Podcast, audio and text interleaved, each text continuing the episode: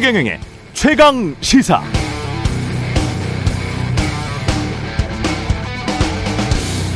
네, KBS가 대선 1주년을 맞아 여론조사 실시했는데요. 윤석열 대통령의 국정운영평가는 잘못한다가 55.9, 잘한다가 40.4% 나왔습니다.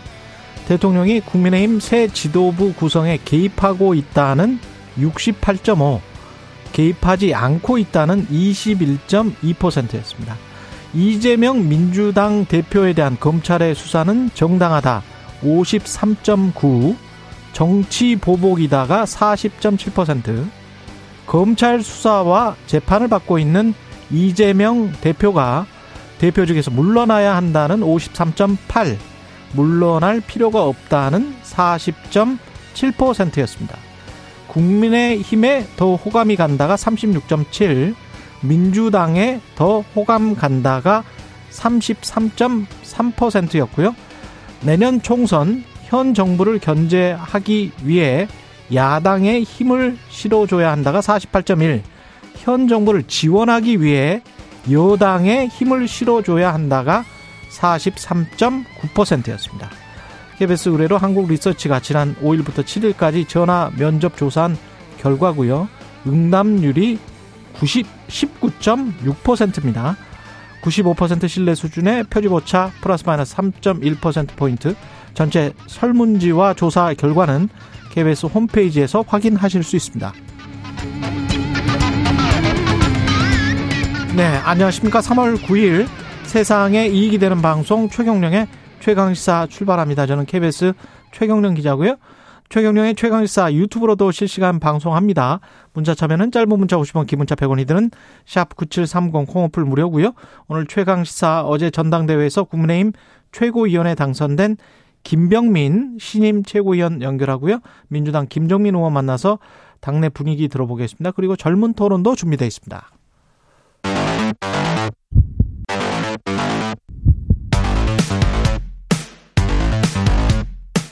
오늘 아침 가장 뜨거운 뉴스 뉴스 unboxing 자 뉴스 unboxing 시작하기 전에 어제 오후에 경남 합천군 용주면에서 산불이 났었는데요. 16시간 넘게 지금 꺼지지 않고 있습니다. 현재까지 진화율은 약 92%, 산불 3단계가 계속 유지되고 있고요. 밤사이에 지상 진화 작업도 이어졌다고 합니다. 예, 빠른 진화가 됐으면 좋겠습니다. 뉴스 unboxing 시작하겠습니다. 민동기 기자, 김민하 평론가 나와 있습니다. 안녕하십니까? 안녕하십니까? 됐네요, 김기현. 네. 예. 어, 52.93%의 지지를 얻어서 국민의힘 새 대표로 선출이 됐습니다. 과반 지지를 얻었기 때문에 예. 결선 투표 없이 당선이 됐는데요. 일단 김기현 대표가 수락 연설에서 당원과 한 몸이 돼서 내년 총선, 총선 승리를 반드시 이끌어내겠다 이렇게 얘기를 했고요. 예, 이 부분 한번 들어볼까요? 네. 네 수락 연설 한번 듣고 다시 돌아오겠습니다. 우리는 하나입니다. 하나로 뭉쳐서 똘똘 뭉쳐서 내 총선 앞설 이룹시다. 저는 우리 다운 동지 여러분들과 한 몸이 되어서 이 민생을 살려내서 내년 총선 승리 반드시 이끌어내겠습니다. 여기 함께하고 계신 우리 안철수 후보님, 황교안 후보님, 전하란 후보님과 같은 뛰어난 우리의 지도자들을 잘 모시고 연대와 포용과 탕평의 연포탕 대통합 국민의힘을 만들겠습니다. 네, 하나 한 몸 연포탕 총선 승리. 네. 예. 그리고 신임 최고위원회는요. 그 김재원, 김병민, 조수진, 태용호 후보가 뽑혔고요. 음. 청년 최고위원으로는 장해찬 후보가 당선이 됐습니다. 최다 득표를 얻은 김재원 후보 같은 경우에는 수석 최고위원이 이제 됐는데요. 예. 뭐 여러 가지 언론들이 이제 당선 배경이라든가 향후 전망을 내놓고 있는데 일단 100% 당원 투표로 진행이 되지 않았습니까? 이게 이제 아무래도 김기현 대표에게 유리하게 작용을 했다. 이런 분석이고 또 하나는 직권 초기이기 때문에 대통령과 여당 대표가 불협화음을 빚지 않기를 원하는 당심이 강하게 작용을 한 것으로 보인다. 이렇게 힘을 분... 실어줘야 된다. 그렇습니다. 예. 이렇게 분석을 하고 있습니다. 그래서 뭐 앞서 수락 연설도 들으셨지만 이 김기현 대표가 윤 대통령과의 호흡을 굉장히 강조를 했기 때문에 향후 당정 간 이견 노출은 상당히 적을 것으로 예상이 되고 있고요. 오늘 조선일보 일면 제목을 보니까 여당 1년 만에 대통령 직할 체제로 이런 제목을 뽑았더라고요. 아, 직할 체제? 네. 직할 체제로라는 그런 제목을 뽑았는데 아, 지금 뭐 일부 언론이 어떻게 보고 있는가가 단적으로 좀 드러나는 것 같습니다. 예. 대부분의 언론의 평가는 지금 말씀하신 이제 그대로입니다. 뭐 이른바 뭐, 어, 이게 뭐 윤심에 가까운 체제 또는 윤석열 대통령의 뭐 당의 장악 뭐 이런 것 그리고 뭐 어떤 뭐 대리인들의 윤핵관의 어떤 무슨 뭐 이런 영향력을 넘어서는 음. 이 대통령의 직접적인 어떤 이 당 장악 이런 것이 가능해졌다 이제 이렇게들 평가하는 거고 연락사무소? 뭐 그런 우려를 표하는 언론도 예. 있습니다. 연락사무소 되면 안 된다. 뭐 음. 이런 우려도 있는데 그 부정할 수 없는 게 김기현 대표가 이제 처음에 이 전당대회 레이스에 들어올 때는 지지율이 한 3% 정도였다라고 그렇죠. 평가를 하는 거지 않습니까? 그랬었어요, 그때? 그렇죠. 3%였어요? 굉장히 전에 미미했습니다. 그 전에 더, 더 낮은 지지율이 나온 것도 있는데. 한 자리 숫자였구나. 그렇죠. 예. 그렇게 따지면 사실 이 윤석열 대통령의 이 연이은 어퍼컷 그러니까 처음에 이제 나경원 전 의원 그다음에 안철수 후보 이렇게 해가지고 어퍼컷으로 사람을 때리는 건 아니잖아요, 우리가. 그렇죠. 그 전에는 이제 유승민 제가 이제 비유하자면 정치적인 예. 어퍼컷. 그 이제 사면석 어퍼컷 이후에 지금 50%가 움직인 거죠. 그러면 지금 김기현 이 대표가 얻은 표의 이 비율이 53%에 가까우니까 예. 이제 50% 정도 움직인 거고 그리고 이게 대략적으로 이 주류의 조직표가 어느 정도다라는 게 여기서 이제 어느 정도 파악이 되는 게 김기현 후보 얻은 표가 절대적으로 따지면 24만 4천여 표 정도 되고 그다음에 청년 최고위원회에서 장해찬 후보가 혼자 나왔는데 장해찬 후보가 어, 이게 처- 이 최고위원이죠. 장해찬 최고위원이 얻은 게 25만 표 정도 되거든요. 그렇군요. 그러니까 이게 조직적으로는 한 25만 표 정도가 음. 이 주류의 힘을 실어주면서 그랬네요. 이 1차 투표에서 끝내는 어떤 원동력이 됐다 이렇게 보이는데 어. 중요한 건 이제 결선에 못 간 이유가 그럼 뭐냐. 요게 하나의 또 포인트죠. 왜냐면은 결선에 가는 거냐 안 가는 거냐를 놓고. 많이들 이제 얘기를 했는데 손과 발을 건 분들이 많습니다. 아유 뭐 이런 거에 뭐 손과 발까지 걸리는가 그건 예. 의문이고 왜냐면은 예.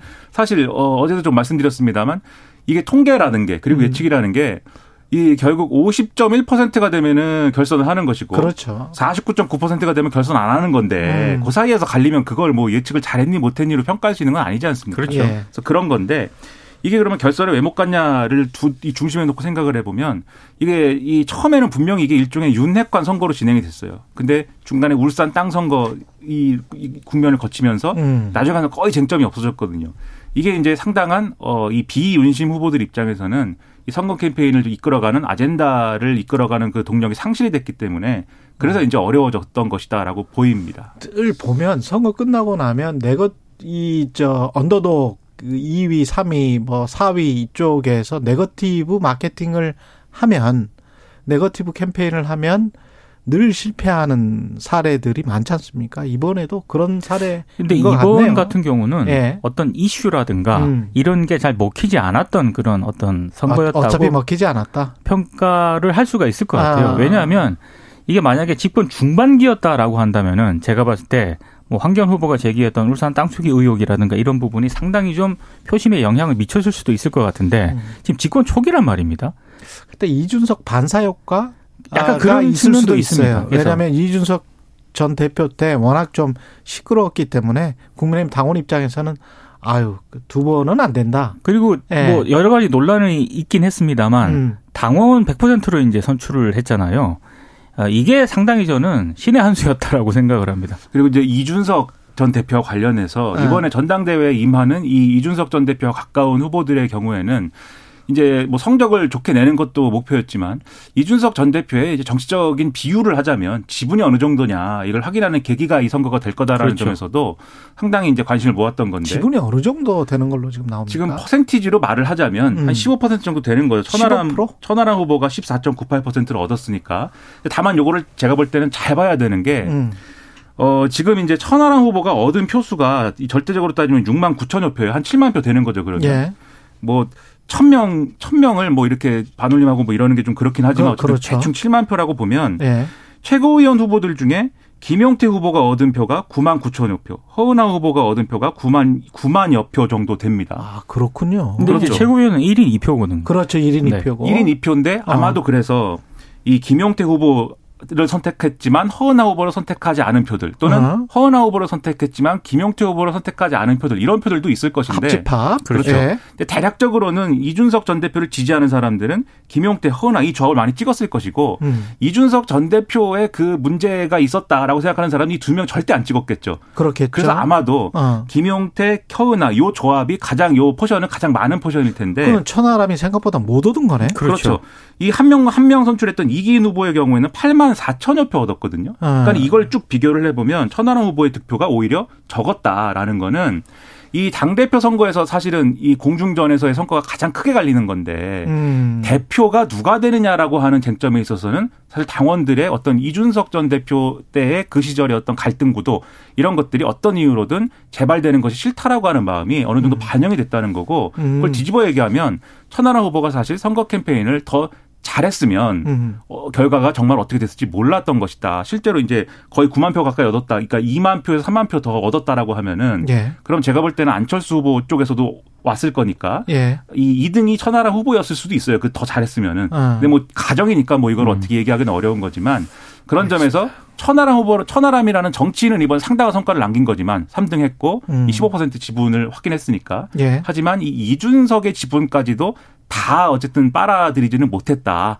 그 점에서는 선거 캠페인이 음. 좀 상당히 어려운 상황에서 진행됐다는 걸 보여주는 표시다 이렇게 볼 수가 있겠습니다. 아까 김민하 평론가가 뭐 과거에는 3%였다 이러니까 이제 여론조사 개요를 제가 말씀을 드려야 돼요. 그러니까 언론에 예. 인용이 돼가지고 제가 엠브레인 말했는데 퍼블릭, 네. 케이스탯 리서치, 코리아 리서치, 한국 리서치가 지난해 12월 12일부터 14일까지 3일간 조사한 결과고요. 아마도 중앙선관위 홈페이지에 나와 있을 것 같습니다. 네. 여론조사심의 홈페이지에 아직 떠 있을 겁니다. 12월 12월 거면 예, 그리고 참조해 보시면 될 것 같습니다. 김기현 대표 체제가 이제 어떨 음. 거냐 이런 것도 예상을 해봐야 되는데 앞서 말씀드렸듯이 이제 대통령의 입김이 상당히 강해질 거다라고 말씀드리지 않았습니까? 예, 근데 어제 전당대회에서 또 하나 눈여겨 볼 만한 게 대통령의 축사였습니다. 제가 음. 볼 때는. 예, 그러니까 축사 내용은 뭐 평소에 이제 하던 말씀, 자유민주주의와 또 강한 안보와 이런 것들을 강조했고 3대 개혁을 강조했는데 음, 제가 상당히 이것은 의미심장하다고 느낀 대목이 있습니다. 예, 나라의 위기 그리고 당의 위기를 자신의 정치적 기회로 악용하면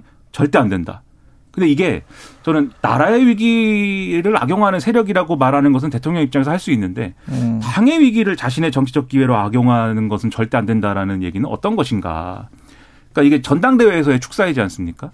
당내 선거의 결과가 나오는 그러네. 그 자리에서 이렇게 말씀하신 것은 음, 이후에 김기현 대표 체제에서도 이 주류와 비주류 갈등 구도가 속간애기가 있다. 뭐 그걸 속간액이라고 해야 될지 어떨지 예. 모르겠지만 당의 위기를 자신의 정치적 기회로 악용하는 어, 사람들에 기- 대한 선전포고. 기본적으로 네. 이제 총선을 앞두고 있는 상황이지 않습니까? 그렇죠. 그렇죠. 그러면 이제 당직 인선도 해야 되는 음. 것이고 총선 뭐 흔히 말하는 공천권을 누가 줄 것인가 이런 부분에 있어서 또 관심이 그럼 이준석 전 대표에게 과연 공천을 줄 것인가 등등등이 있기 때문에 김병민 이따 최고위원한테 네. 물어보겠습니다. 한미 정상회담 아 쿼드 이야기하기 전에 미국 파월 연준 의장이 다시 빅스텝 0.5% 정도 올릴 것 같다는 느낌 뉘앙스. 그러니까 이게 어제 네. 상원은행위원회 청문회에서요. 예. 파월 연준 의장이 직접 얘기한 겁니다. 그러니까 아, 다시 빅스텝을 밟을 수도 있다 이렇게 시사를 했기 때문에 아, 원래는 대략적으로는 좀 어, 이번에는 좀좀 좀 적게 가지 않겠느냐 음. 이렇게 예상을 했었는데 이 예상이 좀 빗나간 그런 측면이 있고요. 특히 이제 연준 인사들이 잇따라서 긴축 강화 발언을 그동안 내놓기는 했습니다만 어제 같은 경우는 약간 상황이 달랐던 게 연준의 수장이 직접 본인의 입으로 추가 긴축을 예고를 했기 때문에 만약에 21일과 22일 열리는 그 연방 공개 시장 위원회에서 만약에 다시 이제 빅스텝을 미 연준이 결정을 할 경우에는 미국의 기준금리가 5에서 5.25%로 올라가게 되거든요. 그러니까 5%를 넘어서게 됩니다. 이렇게 되면은 우리 한국은행 입장에서는 다시 고민이 깊어질 수밖에 없는 게 원래는 그 이창용 한국은행 총재도 한미 금리 차이 기계적으로 대응하지 않겠다. 이렇게 이제 입장을 밝혀오긴 했습니다만 연준이 만약에 빅스텝을 또 밟게 되면은요. 예. 우리랑 지금 1.75% 포인트까지 격차가 벌어질 수도 있거든요. 음. 이렇게 되면은 한국은행 입장에서도 기준금리를 올릴 수밖에 없지 않나 이런 생각이 좀 듭니다. 그 다음에 이제 또 올릴 거란 말이죠. 그렇죠. 예. 미국은 지금 한 두 번 또는 세 번까지 생각을 하고 있는데 1.75가 아니고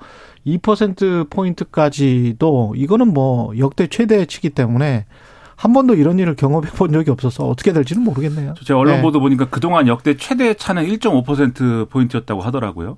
근데 장장 이제 제롬 파월 의장이 발언한 것에 대해서 그러니까 이전에 바로 직전까지는 이제 미국의 금리 인상 사이클이 어느 정도 정상화됐다라고 본 거 아닙니까? 0.25% 포인트 올리는 수준으로.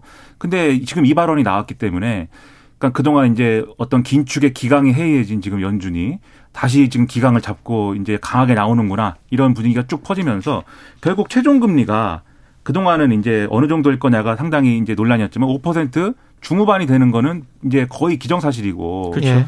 심지어 6%까지 갈 수 있다라는 시나리오까지 일부에서 거론된다는 거 아닙니까? 지금 미국 금리의 그 최종 금리가 아, 파월 의장- 이야기 하지 마세요. 아니 파월 의장의 얘기를 네. 보면은 앞으로 계속 올릴 수도 있다는 그런 얘기이기 때문에 아니 뭐 이 데이터를 보고 하겠다는 거니까 그렇죠. 육 그렇죠. 유가 6의 숫자까지 나온다고 하면 아유 그렇죠. 근데 일부 언론에 이제 이렇게 예. 인용된 게 있어서 제가 말씀드린 건데 예. 이러다 보니까 사실 백악관에서 백악관의 입장에서 연준 의장이 뭐라고 얘기하는 거를 또 특히 바이든 행정부 입장에서는 뭐라고 면박을 주거나 하기가 어려운 조건임에도 불구하고 이거에 대한 우려를 지금 표명을 또 하고 있단 말이죠. 음. 그러니까 이게 뭐 제롬 파월 의장이 시사한 대로만 쭉 갈 거냐는 아직 의문이 있는 거지만 이게 끼칠 막대한 어떤 영향이라는 게 우리를 좀 더 힘들게 할 수 있다라는 거는 지금 좀 더 가능성이 커진 거고 좀 더 어려운 상황이 된 것이기 어, 때문에 많이 상당히 힘들게 할것 그렇죠, 같습니다. 그렇죠. 예. 위협적입니다, 이것은. 근데 뭐 조절하는 게 통화량 조절하는 게 금리하고 이- 그 재정 정책인데 재정 정책은 지금 어 미국 같은 경우는 다 풀고 있는 거 아니에요? 그렇죠. 계속. 그러니까 이제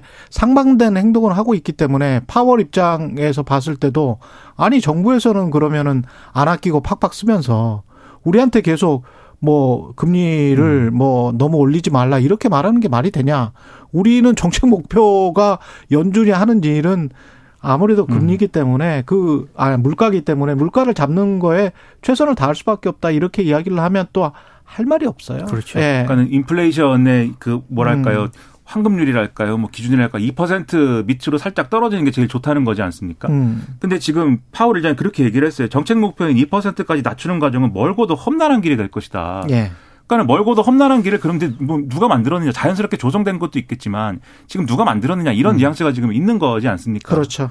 그러니까 이게 쉽게 해소되는 문제가 지금 아닐 수밖에 없는 것이죠. 말씀하신 이런 대로. 정도의 고금리가 그러니까 금리를 인하하기 시점하는 시점이 뭐 6%로 갈 갈 것 같지는 않습니다만 최대 5.5%까지 간다고 하더라도 그거를 인하하는 시점이 내년 상반기쯤이다 이런 이야기가 지금 나오고 있지 않습니까? 그렇죠. 그러면은 우리는 여름이나 가을쯤이면 내리기 시작 할지도 모른다라는 아주 낙관적인 전망이 있었는데 그게 이제 다 사라져 버린 거잖아요. 그렇죠. 연말이 아니고 내년 상반기 이야기가 나오고 있기 때문에 그렇게 되면 시간이 이렇게 오랫동안 우리가 견딜 수 있을까요? 그리고 우리의 선택지가 네. 좀 좁아지는 게 정치적 일정을 고려하면 더 그렇습니다. 왜냐하면 그렇죠. 지금 말씀대로 내년 초까지 그러면 이 어떤 문제들의 어떤 연속이 쭉 이어진다고 하면 음. 근데 그 앞에 그러면 선거가 코앞에 있는 거잖아요. 총선이죠. 예. 그러면 이 정부 입장에서 그리고 정권 입장에서 대응할 수 있는 카드는 반절밖에 안 되는 것이기 때문에 그런 의미에서 더 고통을 어떻게 견딜 수 있는지 돌파할 수 있는지는 음. 지금부터 대책을 만들어 나가고 국민들을 설득하고 이런 과정이 필요한 것이고 그걸 위해서도 통합적 리더십이 필요한 거죠 지금은. 먼저 주사를 맞느냐, 나중에 주사를 맞느냐, 계속 몰핀을 꽂고 진통제를 맞고 있느냐 그 문제예요. 그렇습니다. 금리 문제는 4월 한미 정상회담 쿼드 참여도 검토하겠다. 정부 고위 관계자가 그렇게 이야기를 했다고 합니다. 정부 고위 당국자 얘기입니다. 익명으로 예. 나왔는데요. 일단 몇 가지 얘기를 했는데 음. 미국의 핵 사용 기획이나 집행 등의 절차에 한국의 참여를 제도화할 것을 요구하고 있다. 이런 얘기가 하나 나왔고요. 그리고 또 하나는 이번 정상회담을 계기로 중국을 겨냥한 이른바 쿼드 실무그룹 참여를 좀 기정사실화하는 그런 분위기 이런 것도 감지가 되고 있습니다. 관련해서 또 요미우리 신문이 보도한 내용도 있는데요. 미국 정부가 한국, 일본 정부의 핵 억지력에 대한 협력을 강화하기 위한 목적으로 새로운 협의체 창설을 타진하고 있다. 이렇게 보도를 하고 있거든요. 그러니까 음. 이세 보도를 종합을 하게 되면은 상당히 대중국 견제라든가 압박에 우리 한국 정부의 참여가 기정사실화되는 그런 분위기이기 때문에 이번 한미 정상회담에서 상당히 이 문제가 주요 의제가 될 것으로 일단 보입니다. 중국 측 반응이 지금 점점 나오고 있는 상황이고 그렇습니다. 예, 그러니까 오, 예 말씀하십시오. 이 한미 정상회담에서 성과를 기대한다고 할 때 크게 둘로 나누면 지금 말씀하신 이 군사적인 부분들. 그래서 실제로 우리가 요구하는 확장 억제 강화라는 게 어느 수준까지 그러면 약속이 되고 확정이 되는 거냐. 이 부분이 하나가 있을 거고 그 다음에 이제 경제 문제인데 그게 예를, 예를 들면 이제 IRA법, 음. 인플레이션 감축법하고 그다음에 이제 반도체 최근에 보조금 주는 그 기준과 관련돼서 얼마나 우리 기업들의 대중국 투자와 관련된 부분들을 양해해 줄 거냐, 그걸 얼마나 얻어낼 거냐 이 부분이지 않습니까? 그러니까 피해를 얼마나 최소화할 거냐. 우리가 안보라는 점에서 이만큼 어떻게 기여를 해주면 경제라는 점에서 미국이 이 정도 정도 양해를 해줘야 된다. 이 구도가 지금 돼버렸는데 음. 지금 근데 계속 해온 걸 보면 어제도 말씀드렸지만 쉽게 안 내주거든요. 받아가는 거는 미국이 막 받아가는데 내주는 거 쉽게 안 내주고 이거 질질 끌고 이러기 때문에 근데 그게 미국만의 문제, 미국과만의 문제가 아니고 지금 중국이 있기 때문에 그렇죠. 네. 우리가 여기에서 어떻게 모르겠습니다. 현명하고 예. 신중한 대처가 필요한 겁니다. 중국의 환구시보에서 벌써 시그널이 나오고 있습니다. 곧 있으면 아마 오후쯤에는 뭐 우리도 관련 보도가 나올 테니까요. 중국 쪽은 상당히 경계의 눈빛을 바라보고 있다. 그거는 확실한 것 같습니다. 그렇습니다. 예, 여기까지 전해드리겠습니다. 뉴스 언박싱 민동기 기자 김민아 평론가였습니다. 고맙습니다. 고맙습니다. KBS 1라디오 주- 최경영의 최강시사 듣고 계신 지금 시각 7시 41분입니다. 오늘 하루 이슈의 중심. 당신의 아침을 책임지는 직격 인터뷰. 여러분은 지금 KBS 일라디오 최경영의 최강 시사와 함께하고 계십니다. 네, 국민의힘 새 지도부가 꾸려졌습니다. 김기현 신임 당 대표와 당을 이끌어갈 최고위원 중 한 분이죠. 김병민 신임 최고위원 전화로 만나보겠습니다. 안녕하세요. 예, 안녕하세요. 반갑습니다. 예, 축하드립니다. 네, 고맙습니다. 예, 득표로 따지면 뭐 2위 한 것 같은데요. 예, 많은 당원분들이 예, 어, 높은 투표를 해주셔서 예, 어, 의미 있는 결과를 만들어냈다고 생각합니다. 예. 많은 축하 전화 받으셨을 텐데 뭐 현장에서 윤석열 대통령에게 따로 어떤 말씀을 받으셨나요? 아니면 아, 현장에서 워낙 예, 어, 많은 사람들이 있었기 때문에 어, 똑같은 사람들에게 그때는 이제 최종적인 어, 투표 개표 결과가 나오기 전이었고요. 예. 후보 한 명 한 명에게 악수도 하고 음. 또 이렇게 눈인사도 하면서 그동안 고생했다는 그 마음들을 담아서 격려해 줬던 시간이라고 생각합니다. 예, 당원들이 어떤 점을 보고 선택했다 보세요? 이번 지도부는 누가 뭐래도 내년 총선을 준비하는 지도부라고 생각합니다. 음. 그래서 제가 선거 내내 강조했던 건 안정과 혁신이라고 하는 두 마리 토끼를 잡을 유일한 사람이라고 강조를 했는데요. 예. 두 번의 비상대책위원을 지내면서 당이 어렵고 힘들었던 상황마다 안정적인 당의 관리를 했다라고 이제 말씀을 드렸고 총선은 수도권의 승리가 무엇보다 중요합니다. 예. 나온 후보들 중에는 아, 제가 수도권 민주당 텃밭 이른바 험지라고 하는 지역의 당협위원장을 지내고 있기 때문에 그렇죠. 예. 이런 곳에서 총선 승리를 아. 거머쥘 수 있는 국민 눈높이에 맞는 변화와 혁신도 함께 이끌어갈 수 있다 이렇게 설명을 드렸는데 음. 그런 부분들을 좋게 평가해 주신 게 아닌가 싶습니다. 그 언론의 평가는 당 대표부터 최고위원까지 모두 친윤계이기 때문에 윤심의 승리다 이렇게 규정을 하고 있던데 어떻게 생각하세요?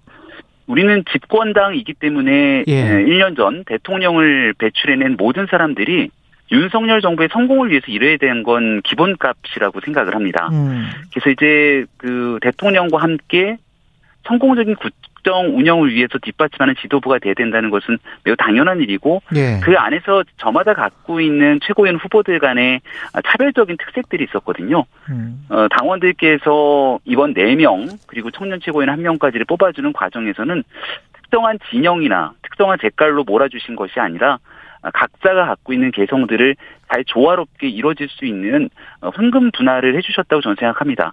예. 대표적으로 태용호 의원 같은 경우는 음. 다시 지도부에 들어올 수 있을까라고 생각했던 분들이 많았지만 또 민주당에서 절대로 어, 볼 수 없는 탈북자 출신의 당 지도부 최고위원이 당생시킨 것도 당원들의 선택이라 생각하고요. 제가 올해 나이가 이제 42살인데 젊은 40대 기수를 2등으로 최고위원에 당선시켜주면서 또 수석 최고위원은 경륜과 경험이 풍부한 김재원 의원을 또 당선을 시켜주셨거든요. 그래서 그런 여러 가지 조화로운 측면들을 만들어주신 결과라고 저는 평가하고 싶습니다. 그 정의당에서는 논평을 하면서 윤석열 정부 실정에 쓴소리도 하는 그런 지도부 당대표가 됐으면 좋겠다. 이렇게 나왔던데 예. 쓴소리도 할 수 있는 지도부입니까? 그럼요. 민주당보다는 그래도 아. 나름대로 평가를 해주신 것 같다는 생각이 드는데요. 예. 어, 일단은 제가 또 선거 내내 얘기했던 공약 중에 하나가 신뢰에 기반한 당정 소통의 한 라인이 되겠다고 말씀드린 바가 있습니다. 음. 어, 그 세간에 있는 국민의 민심들을 어, 잘 확인하고 또 여기에 대해서 어, 다소 부족한 점이 있거나 수정 보완해야 될 점이 있으면 가감 없이 쓴소리를 전달하는 지도부가 필요할 텐데 그러기 위해서는 기본적인 신뢰가 전제가 돼야 된다고 생각합니다. 제가 어, 우리 윤석열 대통령님 당이 들어오기 전부터 대선 끝나는 날까지 아, 지금거리에서 대변인을 활동했기 때문에 예. 어떤 음, 마음으로 이 국정을 임하고 있는지를 잘 알고 있고 또 어려운 지역에서 국민들이 느끼고 있는 실상의 고통들, 현장의 어려움들을 잘 알고 있기 때문에 중간에서 그런 어, 얘기들까지도 또 불편한 목소리까지도 다 전달할 수 있는 그런 신뢰의 소통 한 라인이 되겠다는 말씀을 다시 한번 드립니다. 그 반면에 이준석계 천하용인은 최종 명단에 이름을 한 명도 못 올렸단 말이죠. 이유는 뭐라고 생각하십니까? 어, 천하람 후보 같은 경우는 정치를 처음 시작했을 때 이제 그 전남, 순천, 이른바 호남 지역에서부터 어, 우리 보수당의 외연을 넓히겠다 굉장히 긍정적인 의미를 갖고 출발했던 면이 있다고 생각합니다. 예. 전 이번 전당대회에서 천하람 후보가 그런 혁신과 개혁 그리고 보수가 그동안 어, 나름대로 갖지 못했던 측면들을 더 강조했다면 훨씬 더 좋은 성과를 얻지 않았을까 생각을 하는데 어, 너무 좀 과할 정도로 현 정부에 대한 비판에 넘어선 비난 이런 메시지들이 이준석 전 대표와 함께 어우러져서 나타났기 때문에 안정적으로 우리 국정 운영에 성공시켜야 된다라고 생각하는 당원들의 마음을 얻기에는 한계가 있었다고 생각합니다. 음. 하지만 이제 뭐 천하람 후보도 또 낙선한 이기인 후보, 김용태 그리고 허은하 후보 등 앞으로 국민의 힘에서 어, 정말 국민적 눈높이에 맞는 국민의 힘이 나아가야 될 길에 대해서 더 좋은 목소리를 낸다면 또 함께 정치를 하면서 발전할 수 있는 그런 기틀을 다진 선거가 아니었나고도 생각합니다. 윤석열 대통령이 이런 말을 하셨단 말이죠. 당의 위기를 자신의 정치적 기회로 악용해서는 안 된다. 예. 당의 위기를 자신의 정치적 기회로 악용하거나 이용하는 사람이 있었다는 이야기인 것 같은데요. 어제 당원들이 많이 모여 있는 전당대회 자리였습니다. 예. 거기에 대해서는 정확한 메시지는 앞에 나라와 당의 위기를 그렇죠, 그렇죠. 어, 예. 근데 나라만 이야기를 했으면 네. 뭐 보- 그냥 뭐 그럴 텐데 당이 또 들어가 있기 때문에 정당 네. 안에 뭐 그런 사람이 있나? 그리고 앞으로 어떻게 한다는 건가? 뭐 이런 추측이 나올 수가 있을 것 같아서요. 제일 중요한 건 나라, 대한민국 국민이라면 국익을 우선으로 생각해야 되는데 음. 여기에 정치적 이득을 바탕으로 이익을 바탕으로 다른 행동을 하게 되는 모습들을 보이지 말아야 된다는 게 첫 번째고요. 예. 두 번째는 또 당원의 입장에서 바라봤을 때는 우리 당이 똘똘 뭉쳐서 우리가 배출한 대통령과 함께 국민 눈높이에 맞는 성공한 정부를 이끌어야 되는데 여기에 함께 혼연일체로 노력하는 자세보다는 오히려 정치적 공세, 공격을 통해서 반사 이익을 얻으려는 사람들이 있는 것 아니냐 이런 지적이 전당대회 내내 끊이지가 않았던 것도 사실입니다. 아, 특정한 사람들을 거명했다기보다는 이제는 혼연일체된 모습으로 우리 국민들께서 부여한 어, 윤석열 정부 제대로 힘있게 일하기 위해서 함께 앞으로 나아가자라고 하는 보편적인 뜻을 어, 내비쳤다고 생각합니다. 이른바 이제 연포탕이 제대로 만들어지기 위해서는 어떤 후유증 같은 거를 잘 풀어야 될 것 같은데요. 예, 예, 그 전당대회 과정에서 여러 잡음이 있었기 때문에 이거는 잘 풀릴 것 같습니까? 어떻습니까? 음, 연포탕을 얘기했던 게 이제 김기현 대표지 않습니까? 예. 제가 선거를 치르면서 옆에서 바라봤던 김기현 후보의 모습 그리고 과거 원내대표를 했을 때 제가 비상대책위원으로 함께 활동을 했었거든요. 김기현 대표가 갖고 있는 정치적인 가장 큰 장점은 이른바 자기 정치, 본인을 드러내기보다 본인을 좀 뒤로 물리면서 한껏 낮추고 어, 중간에 어려움들을 풀어내는 조율의 정치에 가장 강한 강점을 갖고 있는 사람이라고 생각합니다.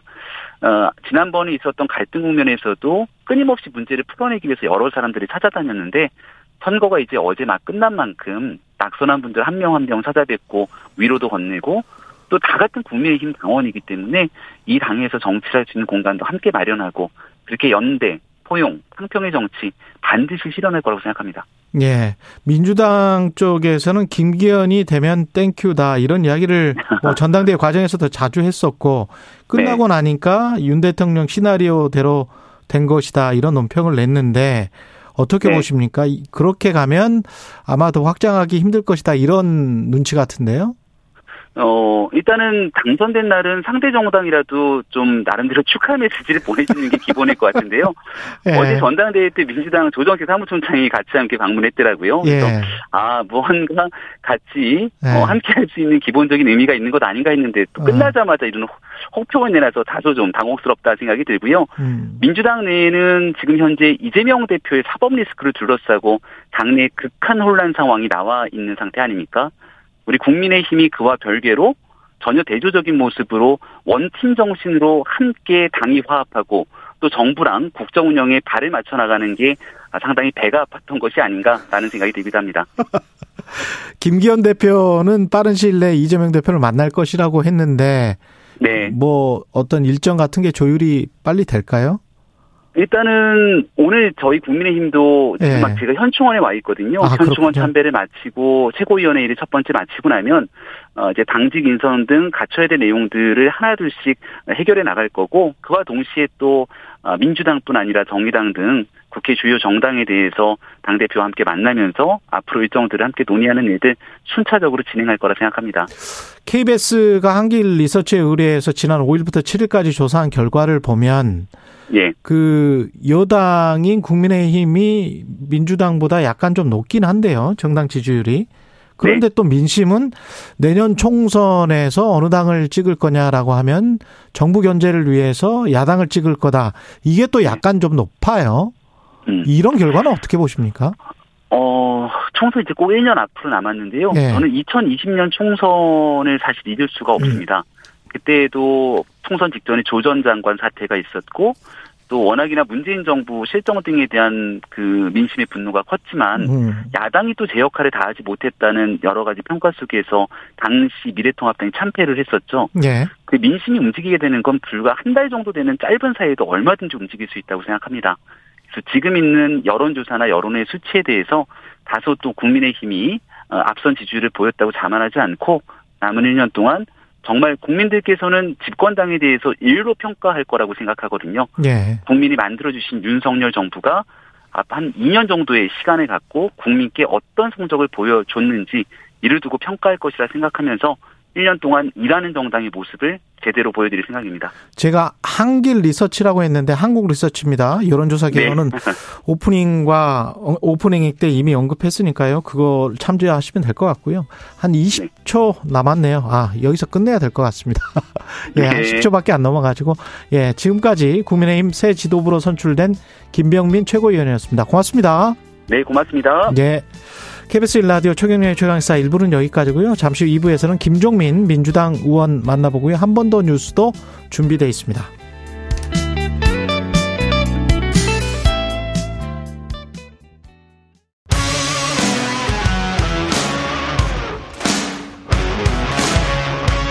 오늘 하루 이슈의 중심 최경영의 최강 시사.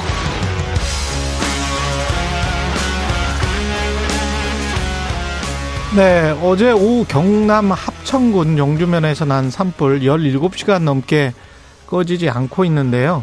다행히 조금 전 빗방울이 떨어지기 시작했다고 합니다. 그리고 본격적인 진화 작업도 다시 시작됐고요.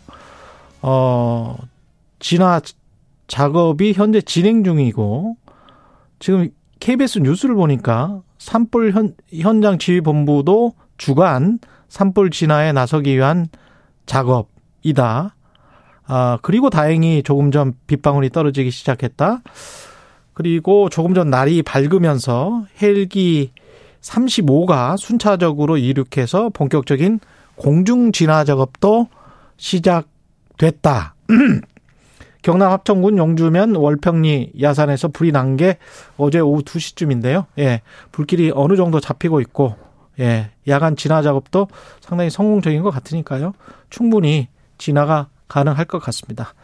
예, 민주당 이재명 대표에 대한 체포 동의안 표결 이후 민주당 내에서 향후 대응 그리고 총선 준비에 관한 다양한 의견들이 나오고 있는데요. 관련해서 민주당 김종민 의원 모셨습니다. 안녕하십니까? 안녕하세요. 예. 예. 전재수 의원은 민주당 분위기가 뭐 10년 만에 최악 뭐 이런 이야기를 했었는데 어떻게 생각하세요? 당내 분위기는? 뭐 분위기가 별로 좋지는 않죠. 좋지는 않고. 아, 그리고 좋게 생겼습니까? 지금 검찰이 저렇게 거의 1년 가까이 예. 당 대표를 비롯해서 민주당에 대해서 수사 정치를 해오고 있는데 사실 이런 상황에서 또 지지율은 계속 떨어지고 당 지지율 예. 예. 총선은 1년 앞이고 하니까 전체적으로 이제 의원들이나 당 내부가 좀 여러 가지 고민이 많은 상황이죠. 음. 그 의원님이 소속돼 있는 민주당의 길 모임도 지금 본격적인 활동을 시작했고 어제 박홍구 원내대표와 만났는데 어떤 이야기가 오갔는지도 궁금하네요. 그게 조금 잘못 알려져 있는데요. 음. 민주당의 길이라는 게 무슨 조직 조직은 아니에요. 네. 토론회를 위해서 음, 음. 공동 주최하는 의원들이 모인 뭐 일종의 이제 모임이라고 하면 모임일 수 있는데 네. 그래서 뭐 거기가 어떤 같은 공동 행동을 하거나 뭐 어떤 현안에 대해서 같은 목소리를 내거나 하는 그런 성격은 아닙니다. 네, 조직적 아이덴티티가 있는 게 아니다. 네, 거기에. 그래서 네. 일단 민주당의 토론회다. 길을 네. 우리가 어떻게 한번 모색을 해보자. 음. 또 새로운 길을 한번 찾아보자. 이런 차원에서 토론회를 함께하는 그런 음. 의원들의 모임이고요. 어제는 저한테도 연락이 왔습니다만 그 몇몇 의원들 하고 같이 좀 허심탄회하게 얘기를 좀 하자 예. 그런 연락이 있었는데 저는 마침 어제 우리 지역에 음. 그 딸기 축제 개막식이 있는 바람에 저는 못 간다고 말씀을 드렸고 예. 아마 몇 분이 같이 식사를 했던 걸로 알고 있는데 내용은 제가 못 들었습니다. 그래요. 음. 만약에 만나신다면 어떤 이야기를 전하실 건가요? 뭐 지금 이 당 상황에 대해서 서로 얘기를 좀 하지 않겠어요? 그 음. 지난번에 어 27일 날 그 표결에 대해서도 그게 어떤 의미가 있었고 음. 또왜 그런 결과가 나왔는지 또 그 과정에서 당 지도부가 리더십이 좀 뭔가 보완할 점은 없는지 뭐 이런 것들에 대해서 서로 좀 의견 차이가 좀 있는 게 사실입니다. 그 그렇군요. 의견 차이를 이게 언론에서 듣는 것만 가지고는 좁혀지질 않아요. 어떤 의견 차가 있는지 좀 구체적으로 이야기를 해 주실래요? 어떤 뭐 의원들은 어떻게 생각하고 어떤 의원들은 어떻게 생각한다. 그러니까 지금 제일 네. 대표적인 게 이제 방탄 정당 문제를 음. 어떻게 볼 거냐 하는 거잖아요. 예. 그걸 어떻게 돌파할 그러니까 검찰이 것이냐. 이렇게 탄압을 하는 거에 대해서 또 윤석열 정부가 수사로 정치에 뛰어든 거에 대해서 또는 야당을 탄압하는 거에 대해서 거기에 대해서 이견이 있질 않아요. 그거는 같은 의견입니다. 그래서 그걸 막아야 된다. 근데 막는 방법이 이재명 대표 개인의 이런 사법 문제를 당 지도부와 당 조직 기구가 전체가 나서서 이재명 대표는 무죄다라고 음. 주장을 하는 게 그게 국민들한테 설득력 있겠냐. 뭐 검찰하고 싸우는 데는 모르겠습니다. 음. 그러나 재판부에 가서나 아니면 국민들한테나 그게 이제 설득력 있겠느냐 하는 문제 제기가 있는 거고 예. 그렇게 하지 말고 음. 검찰의 수사 과잉 수사나 정치 수사에 대해서는 우리가 대응하고 네. 뭔가 그 뭐그 그 제대로 우리가 막 막아서더라도 음. 이재명 대표의 사건에 대해서 음. 개별적인 사실관계를 마치 변호인처럼 우리 당이 음. 나서서 얘기하는 거는 그거는 국민들이 보기에 정당하지 않다고 보니 음. 그 점에 대해서 방법을 달리 찾아보자. 사실 이 이견이 제일 큰 이견이거든요. 예. 그 점에 대해서는 서로 전 대화를 해보면 음. 한쪽에서 그게 불가능하다 이렇게 얘기하는 분도 있고 그게 왜 불가능하냐. 음. 그리고 가능 불가능을 떠나서 만약에 이렇게 계속 간다면 음. 국민들이 이거를 민주당 전체가 한 개인을 위해서 방탄에 동원됐다고 음. 이해를 할 텐데 그건 당을 위해서 안 된다. 뭐 이런 논쟁들이 있는 거죠. 그렇군요. 결국은 당대표를 유지할 거냐 말 거냐 이게 핵심인가요? 그건 아니라고 보고요. 그건 아닙니다. 저는 여러 번 얘기를 했는데 네. 어, 이 문제를 몰랐던 문제가 아니에요. 음. 그래서 우리가 당대표에 나오지 마시라고 여러 사람들이 권유를 했습니다. 그래서 그 문제에 대해서 한번 논쟁이 있었고. 예. 근데 전당대회를 해서 뭐 뽑혔어요. 어. 그러면 그때 당대표 할 때는 민주당이 방탄정당이 되도록 하지 않겠다라고 하는 약속과 전제 위에서 당대표가 된 거거든요. 음. 그러면 사실은 이재명 대표가 그런 방향으로 리더십을 발휘를 해줬어야 돼요. 음. 그런데 지금까지 과정을 보면 제가 보기에는 어, 당대표로서 어, 뭐 나름대로 민생 행보도 하고 뭐 여러 가지 그 역할은 하긴 했지만 음. 이 방탄 정당이라고 하는 거에 다 묻혀가지고 예. 아무 소리도 안 들리는 상황이 왔잖아요. 예. 그러면 돌아봐서 아 이거는 다른 방식으로 한번 해봐야겠다. 또는 아까 얘기한 대로 방탄 정당을 넘어설 수 있는 방법을 한번 고민해봐야겠다. 이런 선택이 좀 필요한 거 아닌가. 저는 이재명 대표가 음. 당 대표 리더십을 발휘해야 될 때다. 당대표 당대표 리더십을 리더십이라는 게 어떻게? 이런 다른 목소리가 있는 거죠. 음. 이 국민들의 시선이 있는 거예요. 음. 이거에 대해서 고민하고 뭔가 거기에 호응하는 방법을 찾고 이래야 되는데 여기에 마치 우리가 중앙 돌파를 계속 수비수가 다 몰려 있는데 거기다 계속 공을 차는 거하고 비슷한 방식으로 음. 이렇게 해서는 안 된다. 다른 방법을 찾아보자. 그런 점에서 보면 당 대표를 그만두지 않더라도 지금 이 상황에 대한 고민과 뭔가 해결책을 내놓고 대화하고 하는 노력들을 좀 했어야 된다고 보는데 결국 마지막으로 남는 거는 단일 대우로 가자. 뭉치면 된다. 음. 근데 국민들이 보기에는 뭉치는 방향이 중요해요. 음.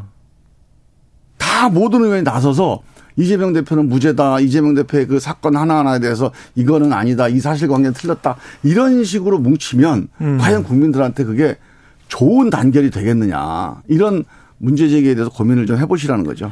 제 3의 길에 관해서 이재명 대표가 고민을 해야 됩니까? 아니면은 이재명 대표가 고민해야 그게 기본적인 리더십의 역할이고 책임이죠.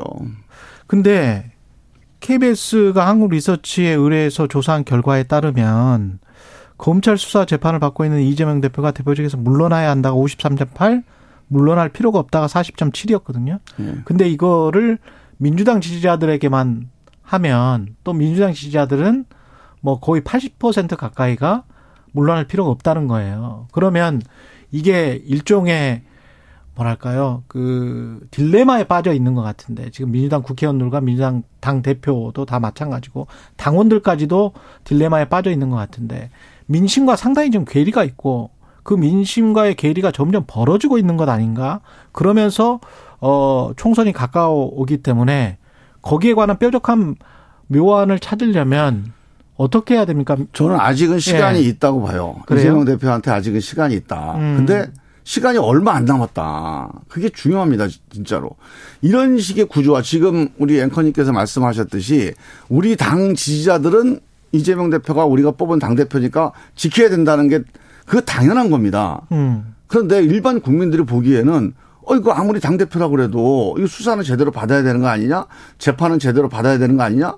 유죄 무죄는 모르겠지만 한번 정상적으로 뭐 특권 없이 한번 해봐라 이런 민심이 있는 게 사실이에요. 음. 그러면 거기에 대해서 당이라고 하는 그런 어떤 그 방패를 내려놓고 정말로 국민들에게 아 저거는 어 저 윤석열 정부가 정말 탄압하는구나 저 무리하는구나 이런 여론이 일어날 수 있거든요. 예. 그런 상황들로 리더십을 발휘하거나 뭔가 대처를 하게 되면 저는 이 상황에서 뭔가 길을 만들 수 있다고 보는데 음. 제가 보기에는 이게 뭐 한 올해 상반기 안에 이 문제에 대해서 어느 정도 정리가 안 되면 아 민주당은 그러니까 이재명 방탄 정당이야 또는 이재명 사당이야 이재명 개인 중심이야 이런 식의 국민들의 인식 특히 이제 중도층 예. 국민들의 인식이 심어지면 그러면 저는 총선까지 이걸 회복하기가 쉽지가 않을 거다. 상반기 안에 결론을 내야 된다. 특히나 예. 특히나 지금 민주당 지지율이 40%나 45% 이러면 괜찮아요. 음. 지금 민주당 지지율 30 저쪽 당도 마찬가지지만 양당이 지지율이 30%대 정도고 근데 중간 국민은 지대가 조금씩 좋아지고 있어요. 예? 국민의힘 조금씩 좋아지고 있어요. 뭐 보면. 전당대 효과도 예. 있고 하니까 상대적인 거긴 한데 저는 윤석열의 국민의당, 국민의힘 그리고 이재명의 민주당이 예. 다 지금 국민으로부터 조금 어 불신을 받고 있거나 문제 제기를 받고 있는 상황인데 중간 지대가 한 40% 정도 되는 국민들이 있어요. 음. 양쪽 다 믿업지 않다. 예. 그럼 이분들에게 호소할 수 있는 전략이 없이는 음. 내년 총선 못 하는 거 아닙니까? 자, 전략과 관련해서 제도나 방법이나 어떤 선택인 건지 아니면 사람인 건지 유시민 전 장관은 이재명 대표 말고 뾰족한 대안이 없는 거 아니냐.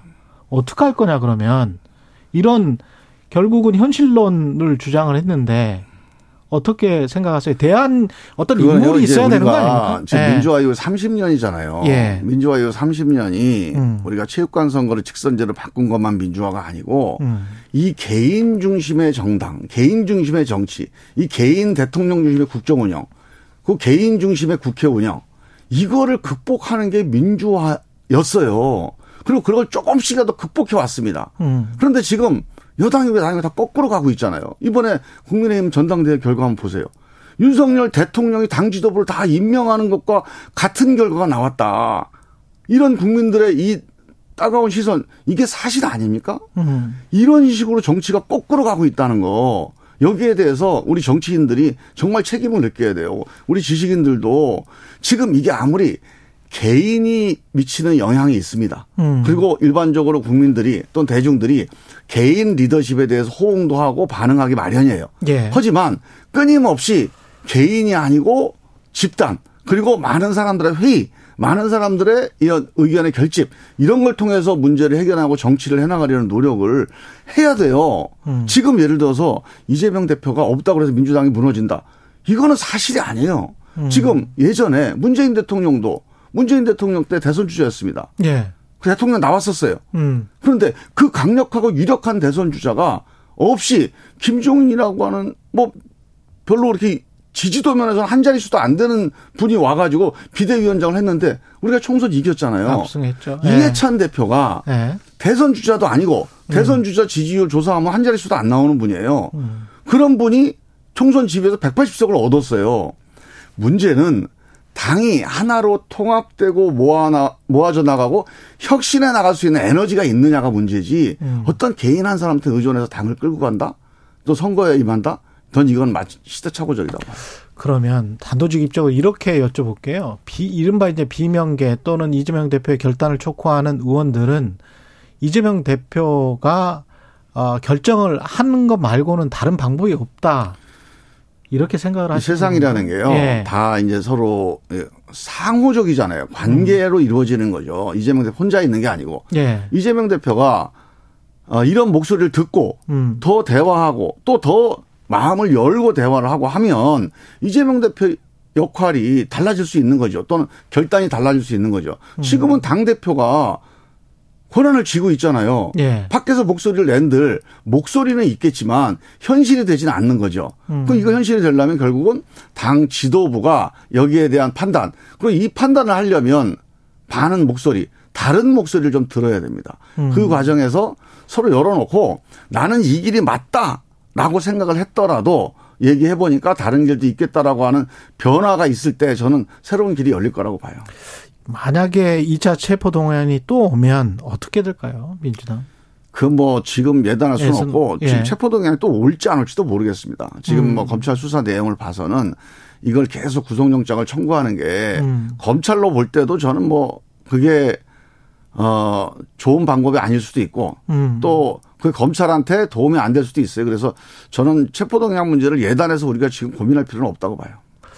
이 전반적으로 제도나 시스템 개혁에 관련해서 지금 생각을 많이 하고 계시는 것 같은데 예. 이런 상황으로 총선은 치를 수 있겠습니까? 소선구제로 그냥 가는 가는 수밖에 없는 거예요. 지금 지금 이제 시간이나 우리 당사장만 보면 예. 우리가 이제 기본적으로 저는 방, 방탄 정당 안 된다. 음. 이재명 개인 사당 안 된다. 그리고 팬덤 정당 안 된다. 이런 정도 문제의식만 있지만 예. 사실은 우리 정치 전체를 보면 지금 국민의힘이든 민주당이든 이런 식의 대결과 적대만 하고 결과적으로는 국민들 민생과 미래를 위한 의사결정은 못하고 이 정치가 얼마나 지속 가능하겠냐.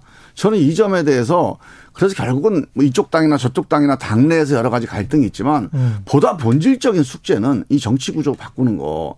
그 핵심이 저는 선거제 개혁과 이 제왕적 대통령제에 대한 고민이 필요하다. 음. 근데 기본적으로 민주공화국의 근본은 국회입니다. 대통령은 국회의 입법과 예산을 수행하는 행정수반이에요. 음. 근본적으로는 입법부인 국회가 바뀌어야 돼요. 예. 이 국회, 이 제왕적 국회, 승자독식 국회를 바꾸는 선거법 개정, 제왕적 국회가 아니고 제왕적 대통령. 제왕적 국회 맞아요. 예, 제왕적, 제왕적 국회? 국회? 제왕적 대통령이 양쪽에 다 있습니다. 아, 양쪽에 다 있다? 네, 승자도 아. 국회예요, 지금. 아, 그래요? 양쪽이 양쪽이 다 승자가 돼 가지고 음. 승자끼리 서로 적대적 공생하는 관계에 아. 이 이게 결국 제왕적 국회가 되는 거죠. 어떻게든 그러면 이거를 합의제 형식의 그게 내각제가 아닐지라도 그런 형태로 바꿔야 된다. 그 다양한 목소리가 나와야 돼요. 예. 지금 원내대표 목소리만 나오죠. 음. 양당의 당론만 나오죠. 음. 근데 두 당이에요, 지금. 그럼 두 당에서 당론만 있으면 두 사람 정치하면 되는 거 아닙니까? 뭐 300명이 뭐 필요 있어요. 다양한 목소리가 나오되 예. 결론은 하나로 낼 수 있는 힘. 그게 의회고 그게 민주공화국이죠. 목소리가 원보이스인데 예. 무슨 300명 왜 필요 있습니까? 상대적일 것 같은데 국민의힘 지금 신임 당대표로 김기현 의원이 선출됐습니다. 네. 국민의힘은 다양한 목소리가 나올 수 있는 구조가 됐습니까? 거기도 제가 보기에는 비관적이에요. 예. 일단 과정 자체가 음. 대통령 그 윤석열 대통령 개인의 영향력 또 개인의 어떤 목소리 이런 것들이 전당대회를 지배했다는 게 지금 평가 아닙니까? 예. 그래서 저는 대통령 잘 보이는 지도부가 되면 예. 과연 이게 국민에게 잘 보이는 노력을 하겠냐. 음. 그 점에서 좀 비관적이고요. 그래도 정치라고 하는 건 정치인들이 있고 또 국민들이 있으니까 뭔가 달라지지 않겠냐는 기대가 좀 일부 있겠지만 지금 이 전당대회 과정으로 본다면 상당히 비관적이어서 저는 김기현 대표가 아, 전당대회에서는 표 때문에 그랬다고 치더라도 당대표 됐으니까 이제 이런 대통령 개인에 의존하는 정치, 특히 정당이 그래서는 안 됩니다. 음. 정당이 이거 행정부가 아니에요. 장관이 아닙니다. 그래서 정당은 현장에 있는 목소리를 대통령에게 전달하고 이 행정부를 지휘하는 그런 역할을 해야지 대통령 지시받는 그런 정당이 되면 안 된다. 대통령 오늘 뭐 당선 1주년이란 말이죠. 예. 어떻게 평가하십니까? 지난 1년은? 저는 왜 정치를 안 해본 사람을 대통령을 뽑았는지 국민의 뜻이 있지 않겠습니까? 음. 그 뜻에서 탈선하고 있다. 저는 국민들 뜻에서 벗어나면요. 아무리 뭐 뭘 할 수 있을 것 같아도 못 합니다. 지금 이제 집권 1년이기 때문에 그나마 온 건데 왜 정치 안 해본 사람 뽑았을까요, 국민들이? 뭐 우리 당도 이재명 대표가 행정은 해봤지만 정치는 음. 영선이었잖아요. 그렇죠. 왜 양쪽 후보를 다. 정치 안 해본 사람을 뽑았을까요? 아, 그동안에 했던 정치에 대해서 국민들이 사실상 탄핵을 했던 거 아닙니까? 음. 지난 대선이. 그동안에 했던 정치들, 이게 잘못됐다. 근데 그 정치의 핵심이 저는 진영 대결 또는 대결만 하고 결론과 합의는 없는 뭔가 결정은 없는 이 교착 정치, 이 대결 정치와 적대 정치에 대한 국민들의 어떤 심판이었다고 보는데 지금 윤석열 대통령이 1년 동안 하는 게 오히려 그 한 진영의 대표로서 나머지 진영에 대해서는 무시하고 나머지 진영에 대해서는 외면하고 또는 적대하고 대결하고 이 대결과 진영 정치를 얼마나 극복하기 노력했냐. 야당은 별 방법이 없어요. 권한이 없으니까. 근데 야당도 책임이 있다고 하지만 그래 우리 야당도 죄송합니다. 하지만 보다 본질적인 책임은 집권한 대통령에게 있는 거예요. 대통령이 5천만 국민의 대통령으로 지지자들의 대통령이 아니고 국민의힘의 대통령이 아니라 그런 대통령 역할을 했는지 한번 돌아보셔야 됩니다. 예. 더 이상 시간이 없어요, 여기도. 여기까지 말씀 듣겠습니다. 예. 민주당 김종민 의원이었습니다. 고맙습니다. 예, 감사합니다. 여러분은 지금 KBS 1라디오 최경영의 최강 시사와 함께하고 계십니다.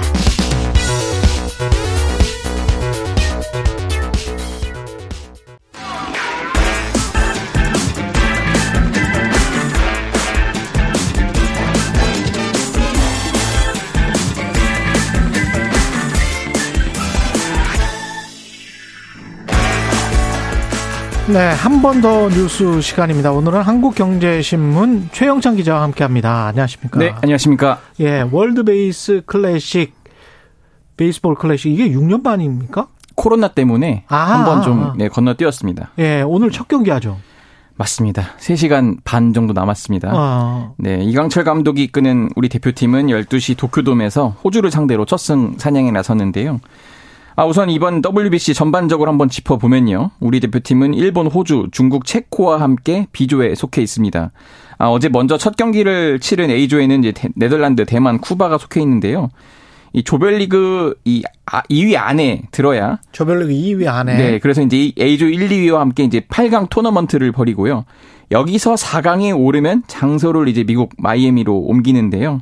현재 우리는 이 4강 진출 이상을 목표로 하고 4강 있습니다. 4강 진출 이상. 예. 예. 2위 안에 들어야 되면 일본, 호주와 경쟁을 합니까, 우리는? 맞습니다. 예, 일본, 호주, 중국, 체코면 아무래도 이제 무게감이 일본과 그, 호주 쪽에 그렇겠죠. 실리겠죠. 예. 어, 특히 호주전이 정말 중요하거든요. 음.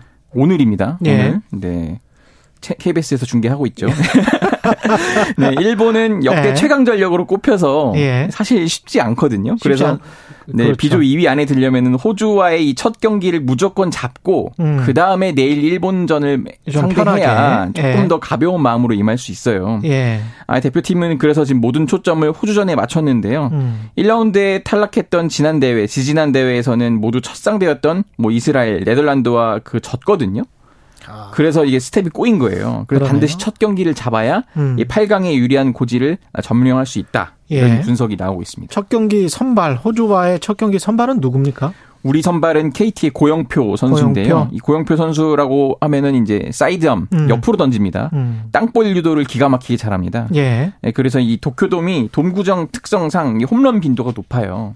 공이 잘 뜨거든요. 그렇죠. 그래서 상대적으로 땅볼 유도를 굉장히 잘하는 고용표 선수를 선발로 내세워서 최대한 공을 멀리 보내지 않겠다는 게 우리 대표팀의 전략이고요. 음. 아 그만큼 내야에서 철벽 수비가 요구되는데 우리 대표팀 유격수는 메이저리거인 김하성 그리고 이루수의 이 외국계 외국계 한국인 아 한국계 미국인인데요. 미국인. 예. 토미 현수 에드먼이 지키고 있습니다. 이두 음. 포지션을 이제 코스, 키스톤 콤비라고 부르는데 이들이 굉장히 잘 역할을 해줘야 되고요.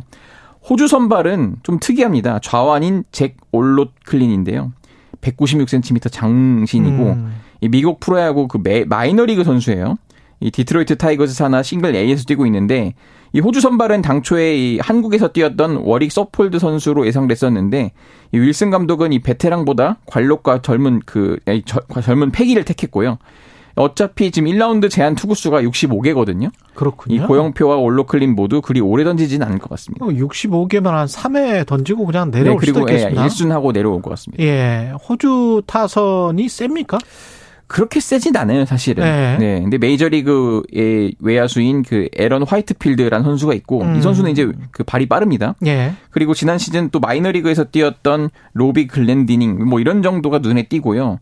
지금 다만 우리가 걱정되는 거는 호주 리그는 끝난 지가 얼마 안 됩니다. 음. 호주는 좀 계절이 컨디션이, 반대잖아요. 컨디션이 살아 있다? 네, 그래서 경기 감각이 살아 있기 때문에 네. 요 점이 조금은 우려된다. 왜냐하면 방망이는 이 감각이 사실 중요하거든요. 그렇죠. 예. 네, 그런 차이가 있습니다. 예, 호주전도 중, 호주전은 뭐 당연히 이길 거라고 생각을 하긴 하는데 모르겠습니다만은 내일 있을 한일전은 어떨까요? 아, 중요합니다. 예. 종목을 망라하고 음. 한일전은 이 스포츠 최대 빅 이벤트인데 그렇죠. 내일 오후 7시입니다.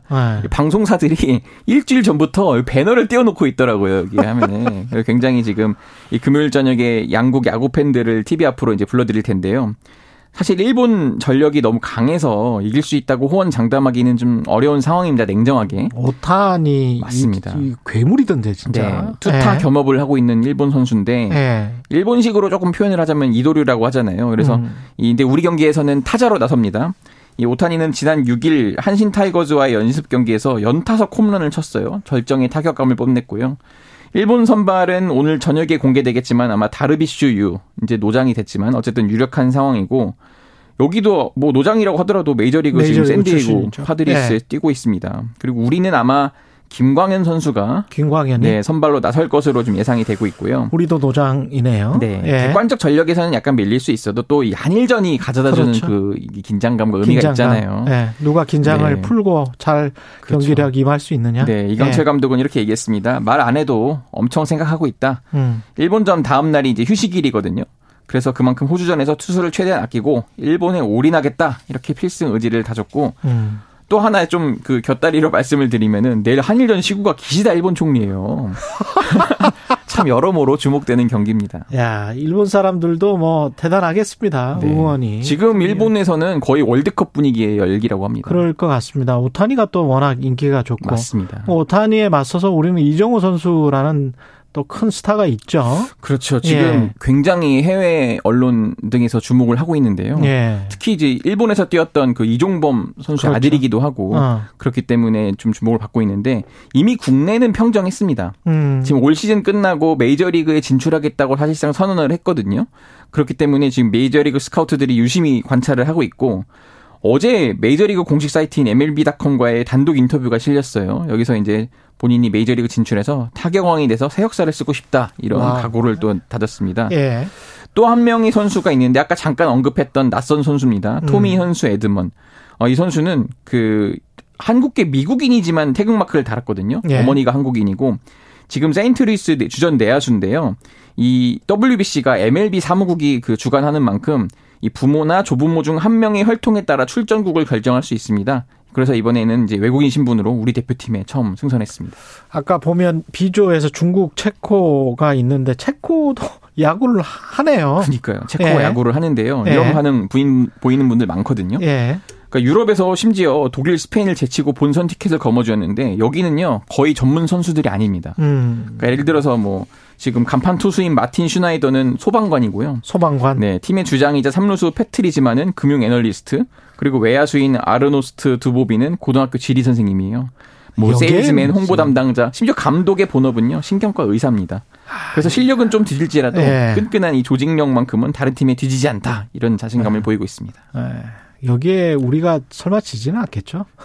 방심하면 안 됩니다. 야 공은 둥근인가요? 그러, 그렇긴 하지만 야구는 또 이게 실력이 많이 좌우하는 경기라 맞습니다. 축구만큼 그렇게 의외성은 없는 것 같은데 역시 우승 후보는 미국입니까? 그렇죠. 아무래도 예. 디펜딩 챔피언이기도 하고요. 음. 호화 군단을 꾸렸습니다. 어, 꾸렸습니다. 이 마이크 트라웃이라는 선수가 있어요. 연봉이 무려 3,711만 6,666달러. 음. 우리 돈으로 한 483억 원인데요.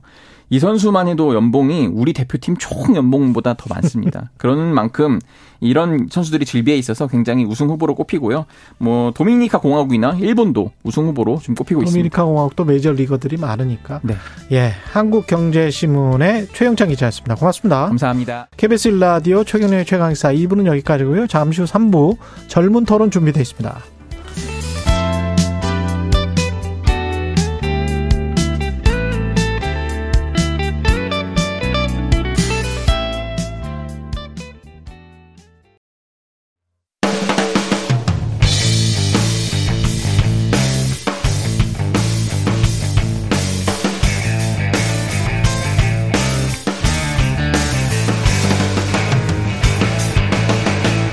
최경영의 최강 시사.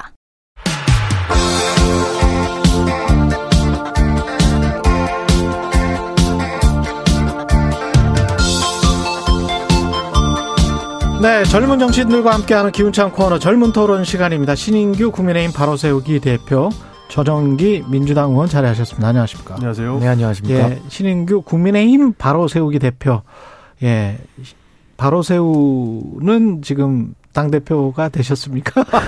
제가 뭐 국바세를 지금 대표하고 있는데 예. 이제 뭐 앞으로 더 바로 세울 일이 더 많을지 예. 아니면 좀 제대로 돼서 좀 예. 덜 할지 좀 지켜봐야 될 것 같습니다.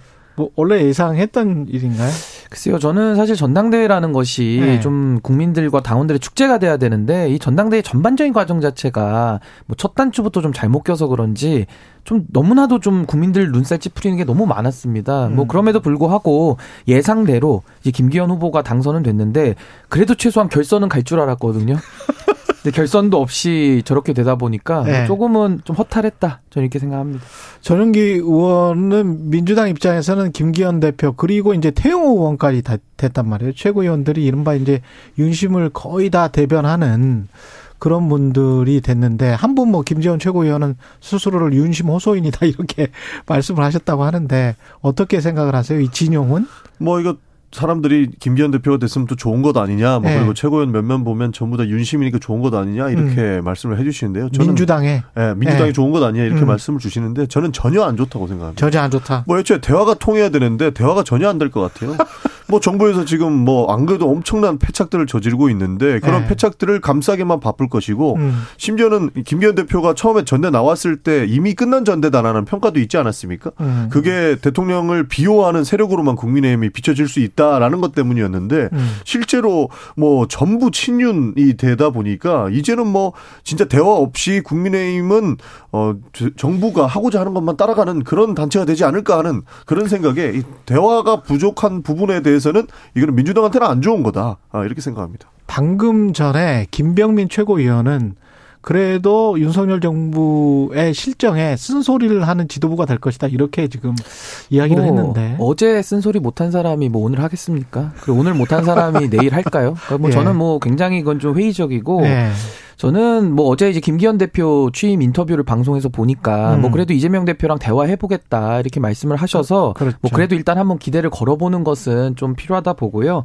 저는 사실 뭐 이준석 대표를 비롯한 이번에 소위 말하는 천하람 뭐 그 천하 용인으로 해서 뭐 개혁 진영 뭐 이렇게 얘기도 했었는데 뭐 저도 그 안에 포함돼 있지 않겠습니까? 국바세를 있어요. 하다 예, 보니까. 예. 근데 저희가 이번에 비록 패배는 했습니다만은 저는 뭐 개혁 세력이라고 저희 생각하지도 않습니다. 음. 저희가 그동안 정당 내에서 꾸준히 목소리를 냈던 것은 이준석 대표 축출 과정에서 정당 민주주의 지켜라. 그리고 그 이후에 시작된 전당대회에서도 정, 정당 민주주의를 지켜야지 당이 사당화되면 안 된다. 이 주장을 일관되게 했거든요. 그렇다면은 이 주장을 한 저희 같은 진영에서는 친상식, 친국민, 그리고 친헌법을 말했던 것이고 이번에 주류가 된 그 일색 윤심 호소 후보들 있지 않습니까? 이분들은 일관되게 반상식적인 얘기들을 쭉 해오신 분들이에요. 음. 그래서 저는 이번에 뭐 유감스럽게도 뭐 이런 식으로 한 개파 내지는 한 일색의 후보들이 전원이 당선됐기 때문에 과연 이것이 당에 장기적으로 도움이 될지 여부는 전 좀 매우 회의, 회의 적으로 바라보고 있습니다. 옆에서 보시기에는 천하용인, 이른바 천하용인, 그리고 이준석 전 대표가 힘을 못 쓴 거 아니에요, 결국은? 결국 못 쓴 걸로 예. 보이는 거죠. 네. 이유가 뭐라고 보세요? 아, 결국에는 그 이준석 대표에 대한 비토가 어느 정도 작용하지 아, 않았을까 비토가 싶습니다. 있었다. 그러니까 뭐 지난번에 바람이 불 때는 뭐 음. 국민 여론조사가 어느 정도 들어가 있었는데 이번에는 어, 100% 당원 경선을 하지 않았습니까? 음. 뭐 그런 측면에서는 이준석 대표의 비토 세력이 있었을 것이고 그리고 이준 그 윤석열 대통령의 당무 개입이 엄청났거든요. 사실 그런 부분에서 당원들도 어 이거는 어, 어떻게 해야 되나라는 이 분란이 처음에는 있었을 것인데 이것이 당원 당무 개입이 진짜로 사실처럼 이렇게 거의 확정적으로 변해가면서 당원들도 그래 아직까지 임기 초니까 윤석열 대통령한테 힘을 실어줘야 되는 것 아니냐 뭐 이런 측면에서 어 이렇게 이준석 대표 개가 다 떨어지는 이런 결과를 낳지 않았을까 저는 그렇게 봅니다. 근데 윤석열 대통령이 그 전당대회에서 나라와 당의 위기를 자신의 정치적 기회로 악용해서는 안 된다. 이용해서는 안 된다. 나라까지는 뭐 당연한 건데 당의 위기를 자신의 정치적 기회로 이거는 어떤 이른바 이제 이준석계를 딱 타겟을 한 거 아니에요, 혹시?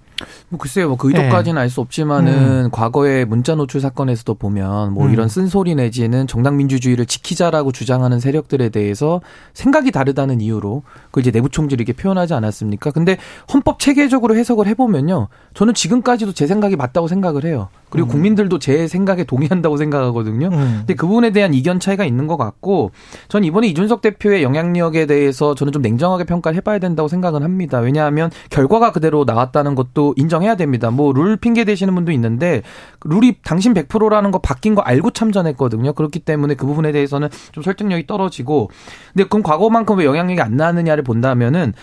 윤석열 대통령과 이준석 대표의 이 구도가 2021년 8월부터 지속됐어요. 음. 그러니까 그게 지금 거의 2년 가까이, 만 2년 가까이 지금 지속되고 있다라는 점 속에서 피로함. 전 당원들이 피로감도 분명히 느꼈다고 보고요. 이번에 룰이 100%기 때 당신 100%기 때문에 민심의 영향이 제로였습니다. 그렇다 보니까 중도 호소력 내지는 민심의 우세를 갖고 있던 이준석 대표와 이제 천하용인의 그 그룹들이 어떤 당심을 견인하는 장치가 전혀 없었다라는 문제가 또 하나가 있고 당시 이준석 대표가 당 대표 됐을 때 바람 불었던 걸 생각해 보시면은 그때 우리가 야당이었습니다. 그러니까 음. 어떻게 보면 이준석 대표의 전투력 내지는 그런 선명성 이런 것들이 좀 당원들에게 호소가 됐다라면은 지금은 이제 집권 여당이 됐거든요. 그렇다면 안정감, 무게감 이런 것들을 당원들이 원할 텐데 여기에 맞춰서 이준석 대표도 태도 변화를 못한 것이죠. 그래서 이 부분에 대해서는 좀 냉정하게 좀 받아들여야 될 건 받아들여야 된다 이렇게 봅니다. 민주당 입장에서는 특히 이제 태용호 의원 같은 경우는 제주도 그 사상 관련된 발언이랄지 어, 어, 우리 지금 현재 한국의 이념적 스펙트럼으로 보면 이제 극우적인 발언이거든요. 이제 근데 그런 색채를 확 드러내는 사람이 이제 사위로 입성을 했고 그 전에도 천하람 후보가 계속 그런 이야기를 했습니다만은 중도 스펙트럼 확장이라는 측면에서 너무 좁게 가져갈 수 있다. 그 우려를 계속 이야기를 했거든요. 민주당 입장에서는 훨씬 더 잘 된 거라고 이야기하는 분들이 그 그런 시각 때문이 아니에요? 그러니까 예. 근데 뭐 잘 됐다라고 말씀하시는 분들은 그러니까 극우적인 색채 때문에 그렇게 음. 말씀하시는데요. 제가 생각했을 때는 아까 말씀드린 것처럼 대화가 안 될 것 같아요. 대화가 안 된다. 그러니까 이제 최영 의원도 본인의 그 생각에 리스크가 음. 어느 정도 있는 분이잖아요. 왜냐하면 본인이 탈북을 하셨던 분이고 그렇기 때문에 이렇게 보수 정당에서 본인이 승기를 잡으려면은 굉장히 극우적인 발언을 많이 하셔야 되는데 음. 이번에 제주 사선 발언할 때 보면 굉장히 실수 크게 하신 거거든요. 그것도 뭐 북한의 드라마 보면 나온다 이런 말도 안 되는 얘기를 하면서까지 극우적인 발언을 했는데 어떻게 보면은 진짜 그 중도층을 잡기 위한 선거 전략을 가지고 간다면 태영호 의원이 극우적인 발언을 하는 것이 민주당이 어떻게 보면 좋을 수도 있는데 그리고 당 지도부끼리 대화가 돼야 되는 측면에서 국민만 바라보고 가야 된다. 진짜 어떤 것이 우선돼야 된다라고 얘기했을 때는 여야 지도부가 대화가 단절되고 서로 공격하기만 바쁘면 이거는 국민적인 걸로 봤을 때는 굉장히 안 좋은 영향을 미칠 수 있거든요. 그런 측면에서는 저는 바람직하지 않다고 봅니다. 그 저도 말씀 조금만 보태면은 사실 지금 당선된 분들 다 연설 돌려보시면요. 이분들이 공약 비슷하게 내건 것이 딱 하나 있습니다. 예. 민주당과 잘 싸운다 이런 거였거든요. 그 싸우겠다는 얘기입니다. 그러니까 앞으로도 저는 뭐 김기현 대표는 뭐 협치 얘기를 했습니다만은 저는 예. 뭐 최고위원들 공약이 그래요. 다 잘 싸운다 이래서 뽑아달라고 했던 것이기 때문에 전 그 부분이 매우 좀 우려스럽고 뭐 극우화 얘기하시는데 분명히 저도 이 점이 우려가 됩니다. 음. 과거에 자유한국당 시절을 상기해 보면 뭐 김순례 의원 이런 분들 막 징계받고 아, 그랬거든요. 그렇죠. 그 결과가 어떻게. 됐습니까? 예. 그냥 당이 총선 폭망으로 간 겁니다. 그리고 게다가 지금은 저는 정당에서 가장 나쁜 것이 전 사당화라고 보거든요. 그 민주주의가 없는 거 아닙니까? 음. 그 저는 이런 사당화까지 지금 더 가속화됐기 때문에 저는 이것이 과연 당의 국민들에 대한 평가 입장에서는 저는 결코 이게 좋게 평가받을 일은 아니다. 저는 이렇게 생각을 합니다. 그러니까 뭐 권력들 방금 말씀해 주셨는데 예. 저도 좀만 더 붙이면은 아직 야당 같아요. 음. 그러니까 국회에서도 굉장히 좀 많은 그 우려를 표명했었던 게 있는데 여당의 최고위원과 여당의 당 대표, 그러니까 여당의 지도부를 뽑는 거면은 적어도 어뭐 대통령이 혹시나마 실수를 하더라도 이것을 바로잡아서 우리가 국민들을 위한 정책들을 해가겠다 이런 메시지가 나왔어야 되거든요. 근데 뭐 국민의힘 최고위원들은 전부 다 지금 야당하고 싸우겠다 이런 얘기만 하고 있는데 이게 보통 선거 전략이 야당 전술입니다. 저 정부가 잘 못하고 있으니까 우리가 저 정부를 어 강하게 비토 비토하고 강하게 비판하겠습니다라고 저 정부가 잘 싸워내겠습니다라고 하는 것은 야당의 전술인데 아직까지 야당의 티를 못 뽑고 있는 것 같아요. 그런 예. 측면에서 굉장히 저는 퇴보했다라고 생각합니다. 아, 민주당 이야기를 좀 해볼게요. 신인규 대표 같은 경우는 방금 전에 이제 그 국민의힘의 사당화를 걱정을 했는데 김종민 의원은 방탄국회가 이준 이재명 대표의 사당화 쪽으로 비춰지는 게 좀 우려스럽다. 비춰질 수가 있다. 중도층에는 뭐 이런 이야기를 했거든요. 어떻게 생각하십니까? 그 사당화 쪽으로 그 특히 중도 지지층에는 그리고 방탄국회로 확실히 보여질 수가 있다. 이런 우려들. 뭐 그런 우려들은 충분히 있을 수 있겠습니다만은 사실 많은 국민들이 이제는 정치 보복성이 짙다라고 판단을 해주시고 있지 않습니까? 그리고 어떻게든 이재명 대표를 뭐 인신 구속하고 예. 민주당을 괴멸시키려고 하는 부분에 대해서는 우리는 사실 좀 단일대우로 가야 된다라고 저는 생각을 합니다. 왜냐하면 그 다른 의원님들께서 뭐 비명계라고 불리우는 의원님들께서 계속 그런 말씀을 해주시는데 대안이 무엇이다라고 뚜렷하게 말씀을 하시지는 않으세요. 그러니까 조금 전에 저도 라디오를 들었는데 음. 뭐 우리 뭐 이해찬 대표 이야기를 하고 뭐 김종인 전 대표를 이야기하면서 비대위원장을 이야기하면서 네. 그때도 총선만을 보고 지지율이 없는 분들도 모셔가지고 다양한 이야기를 했다 이렇게 하지 않습니까? 음. 근데 지금 대안은 전혀 없습니다.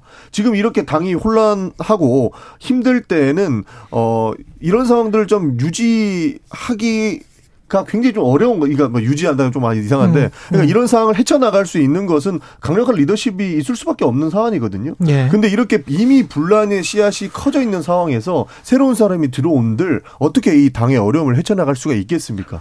그럴까요? 예. 저는 뭐 생각이 완전히 다른데요. 네. 제 좌우명 하나 말씀드릴게요. 저는 음. 길이 아니면 가지 않을 것이고 길이 없으면 길을 만들어서라도 가야 된다는 게 제 좌우명이거든요. 음. 그러니까 민주당도 길이 아니면 가지 말고 길이 없으면 길을 만들면 됩니다. 대안이 없으면 대안을 만들어. 아, 당연하죠. 그러니까 네. 길이 없는데 문제를 해결하는 것이 정치인데 내부에서도 대안이 없으니까 대안이 아닌지 긴지도 모르겠지만 그냥 이거 붙들고 가겠다. 이거 좀 무책임하지 않습니까? 그리고 당원들도 여기에 대해서 지금 동의를 많이 못 하는 거잖아요. 그리고 더 중요한 것은 국민들 국민들의 지지율입니다. 음. 아니 저는 제일 답답한 게 국민의힘이 이렇게까지 못하고 저도 국민의힘 소속입니다만은 매일 와서 정말 비판할 수밖에 없는 상황인데 음, 정말 민주당이 네. 여- 이 부분에서도 지금 반사이익조차도 못 먹고 있다라는 것은 이거 좀 문제 있지 않습니까? 저는 이 부분을 꼭 말씀드리고 싶고 저는 지금 대한민국 정치가 굉장히 나빠지는데 저는 윤석열, 이재명 이 두 분의 기여가 굉장히 크다고 봅니다.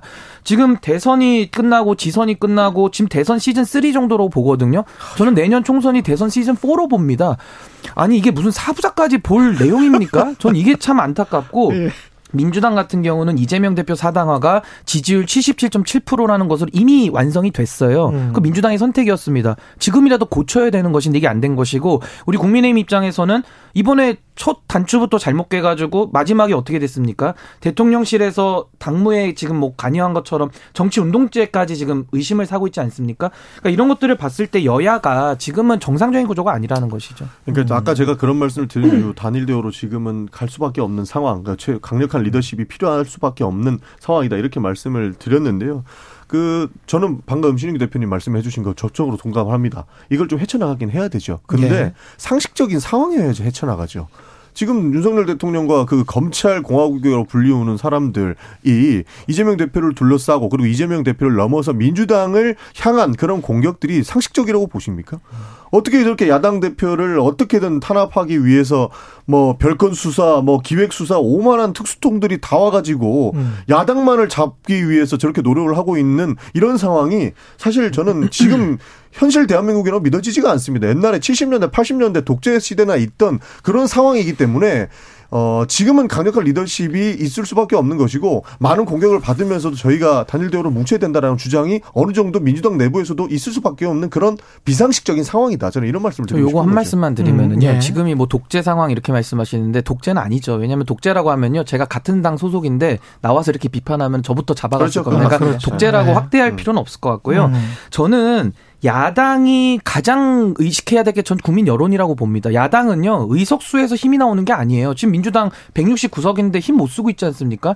야당의 힘은 전 국민의 여론과 지지. 뭐 쉽게 음. 말하면 여당이 정부가 못하면 그 반사이익을 통해서 결국 국민들의 견고한 여론을 가지고서 저는 힘을 얻는다. 이렇게 보거든요.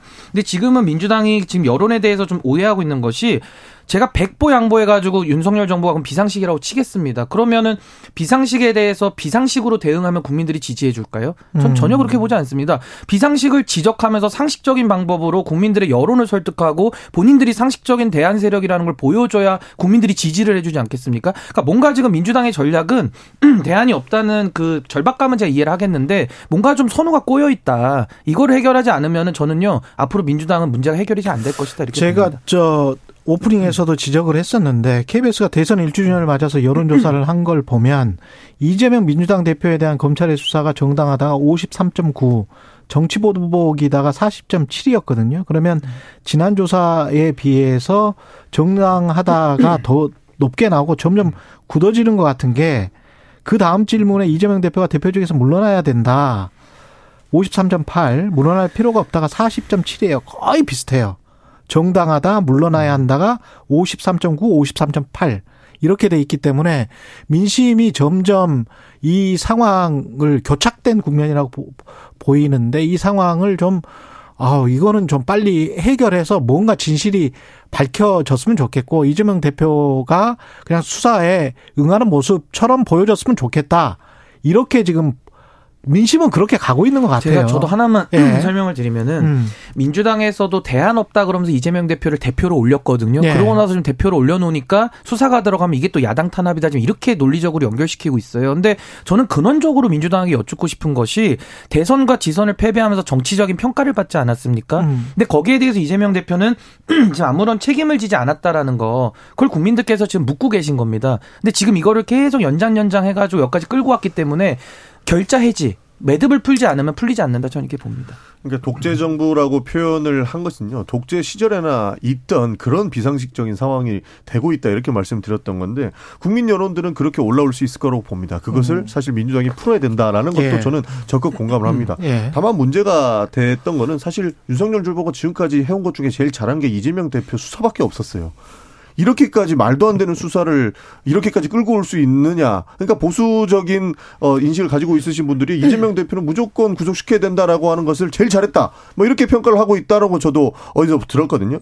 이런 상황에서 사실 비상식적인 상황이라고 얘기했던 것이 예전에 김대중 대통령을 수장시키려고 했던 그 안기부의 모습들 그리고 김영삼 대통령을 어떻게든 인신을 구속해서 같은 연금을 시켰던 그런 모습들이 지금 윤석열 대통령이 들어오고 나서 그것밖에 안 했다라고 저는 그렇게 평가하고 싶거든요. 음. 그런 측면에서 봤을 때 문제가 있는 거고 적어도 문재인 정부에서만큼은 수사만큼은 그래도 좀 중립적으로 하려고 했었습니다.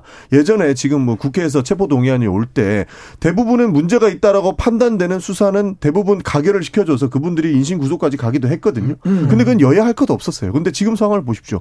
모든 민주당 인사만 수사하고 있고 국민의힘 요새 문제되는 건 하나라도 나온 게 있습니까? 그러니까 애초에 상황 자체가 비상식 적으로 시작이 됐고 이런 것들을 해결하기 위해서는 당연히 말씀해 주신 것도 받아들여야 되지만 좀 음. 어려운 상황이다. 저희도 빨리 해결하고 싶다 이런 말씀 드리고 싶습니다. 반박을 안 할 수가 없는데 네. 이재명 대표는 YS와 DJ와 다르다라는 거 제가 먼저 말씀드리고요. 그리고 이게 지금 무리한 수사라고 말씀하시는데 무리한 수사인지 아닌지를 왜 민주당이 판단합니까? 법원이 판단하는 거예요. 근데 법원의 판단조차도 못 받겠다라는 거 아닙니까? 저는 또 기가 막힌 게 영장이 엉성하대요. 근데 엉성한 영장을 가지고서도 법원에 못 가겠다는 겁니다. 무서워서. 음. 그러니까 이런 식으로 도망가는 것이 저는 좀 문제다라고 엉성하다 그러면 논리 모순 아닙니까? 음. 엉성한 영장에 대해서는 판사가 발부 못 합니다. 그러니까 그 부분에 대해서 제가 말씀드리고 문재인 정부 때는 그럼 수사가 중립적이었다 이렇게 말씀하시는데 제 기억은 다릅니다. 박근혜 정부 인사들 보수 인사들 200명을 일시에 다 구속시켜 가지고 무죄도 많이 났거든요. 물론 뭐 당시에 수사했던 분이 윤석열 당시 서울중앙지검장이긴 합니다만은 그리고 당시 특수부도 늘린 건 조국 장관이에요. 그러니까 이런 부분에 대해서 민주당은 본인들이 할 때는 기계적으로라도 최소한 중립을 지켰다라는 말은 성립 이 안 되는데 저는 설사 문재인 정부가 그렇게 잘못했다 하더라도 전 윤석열 정부는 그거 답습하면 안 된다고 봅니다. 근데 이제 이재명 대표에 대한 건은 자꾸 YS DJ 대통령을 얘기해가지고 뭐 인신을 타, 그때 당시에 뭐 예를 들면 고문을 하고 여러 가지 그런 독재 정권이 나쁜 짓 많이 하지 않았습니까? 지금 이 대장동 사안은요 인권 탄압 수사가 아니에요. 방어권을 받으면서 변호인을 선임할 수 있고 본인도 법률가 아닙니까? 그러면서 수사를 받으라는 얘기인데 본인 측근들까지 다 구속된 상황 속에서 나만 못 받겠다. 이건 정치 탄압이고 본인은 민주투사다. 이렇게 얘기하니까 국민들이 이해가 안 되는 겁니다. 그러니까 음. 수사를 다 받아왔던 게 문제인 거죠. 예, 잠깐만요. 네. 저 국민의힘 같은 경우는 대통령이기 때문에 대통령이 사실상 지금 뭐 총재 같은 역할을 하는 것 같다. 당무 개입이 굉장히 크다라는 여론조사도 지금 KBS 같은 여론조사에 있기 때문에 그래서 그립감이 있어요. 그래서 장악을 하고 있습니다. 그래서 어떻게든 하여간 당은 그렇게 될 것 같은데, 어, 민주당 같은 경우는 지금 장악도 안 되어 있는 것 같고, 당 내에서 또, 어, 강성 지지층은 또 수박 색출 작업 같은 거를 하는데, 그게 또 민심에 미치는 영향이 그렇게 좋은 것 같지도 않단 말이죠. 그러면 당 의원들은 당 안에서 이재명 대표 말고는 별로 지지받는 사람이 없는 것 같고 이재명 대표는 민심에서 점점 좀 떨어져 나가는 것 같고 이렇게 되면 이게 원심력이 굉장히 강하게 작용하는 지금 상황이 아닌가. 그래서 민주당이 더 위기의 상황이 아닌가 그런 생각이 들거든요. 저도 또 동의합니다. 예. 왜냐하면 그 저희가 좀 어려운 상황이긴 하죠. 그래도 음. 윤석열 대통령과 국민의힘 같은 경우에는 그래도 정부를 구성하고 있는 그렇죠. 그 진짜 힘 네. 있는 권력이 있는 것이고 여기는 실제로 어, 힘이 있는 권력은 아니었던 거죠. 그냥 당 지도부라고는 하지만 저렇게 윤석열 정부로부터 많은 공격을 받고 있고 실제로 모든 언론은 1년 넘게 지금 이재명 대표가 잘못됐다라고만 이야기를 하고 있으니까 음. 더 힘이 빠질 수밖에 없는 상황이기도 하고 그리고 강성 지지층이라 불려오는 분들이 어 누가 가결표를 던졌느냐 이런 걸 색출하고 있는 과정들이 사실 어 좋은 상황이라고 볼 수는 없다. 저도 저도 그렇게 평가합니다. 일반 네. 중도층이 봤을 때는 좀 눈꼴이 시렵죠. 네, 그 상황이 안심하셔도 되는 게 네. 국민의힘이 지금 새로 선출된 지도부 있지 않습니까? 네. 그렇게 잘하는 지도부가 아닐 거기 때문에 저는 민주당이 지금이라도 국민 상식적으로 더 나아가면서 네. 예를 들면 이재명 대표가 그만두고 나서 비대위원장 참신한님을 올리면 어떻게 될 겁니까? 그럼 바로 역전되거든요. 이 지지율이라는 게 정말 거품 같아가지고요. 금방 등락이 있습니다. 그래서 저는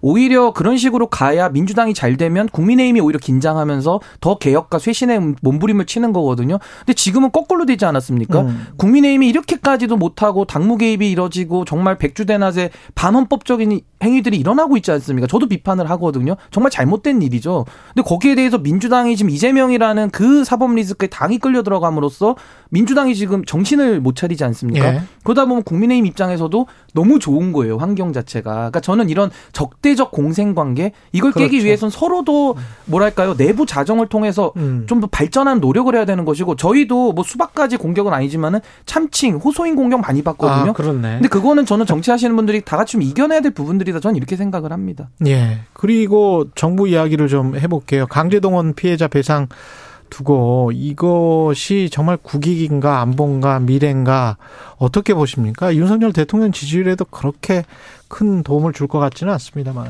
저도 이 결정은 매우 좀 성급했다고 봅니다. 이게 음. 지금 강제동원 문제를 해결하겠다는 그런 뭐 강한 의지 내지는 또 피해자들이 고령이시기 때문에 뭐 빨리 해결해야겠다라는 그런 국가 지도자로서의 결단이라고 생각할 수는 있겠는데 저는 그렇다고 하더라도요. 이게 국제법 문제 내지는 내부의 삼권 분립 문제 그리고 피해자들에 대한 그런 배상에 있어서의 사죄 문제 여러 가지 역사 문제라든지 국격의 문제까지 복합적인 거거든요. 그렇다면 최소한의 피해자들 설득 당사자들이죠. 그리고 여, 야, 여야가 뭔가 합의를 통해서 이루어가야 되는데 전혀 그런 과정 생략되면서 마치 대일 굴종 외교처럼 이게 다 비춰지고 있단 말입니다. 전 여기에 대한 정치적인 책임을 국민들이 물을 물을 것이다 저는 이렇게 봅니다. 100% 굴종 외교인데 본인들만 정신 승리하고 있는 것 같아요. 음. 본인들만 조- 좋은 평가라고 생각하고 본인들만 미래로 나가야 된다 이렇게 얘기하고 있는 거예요.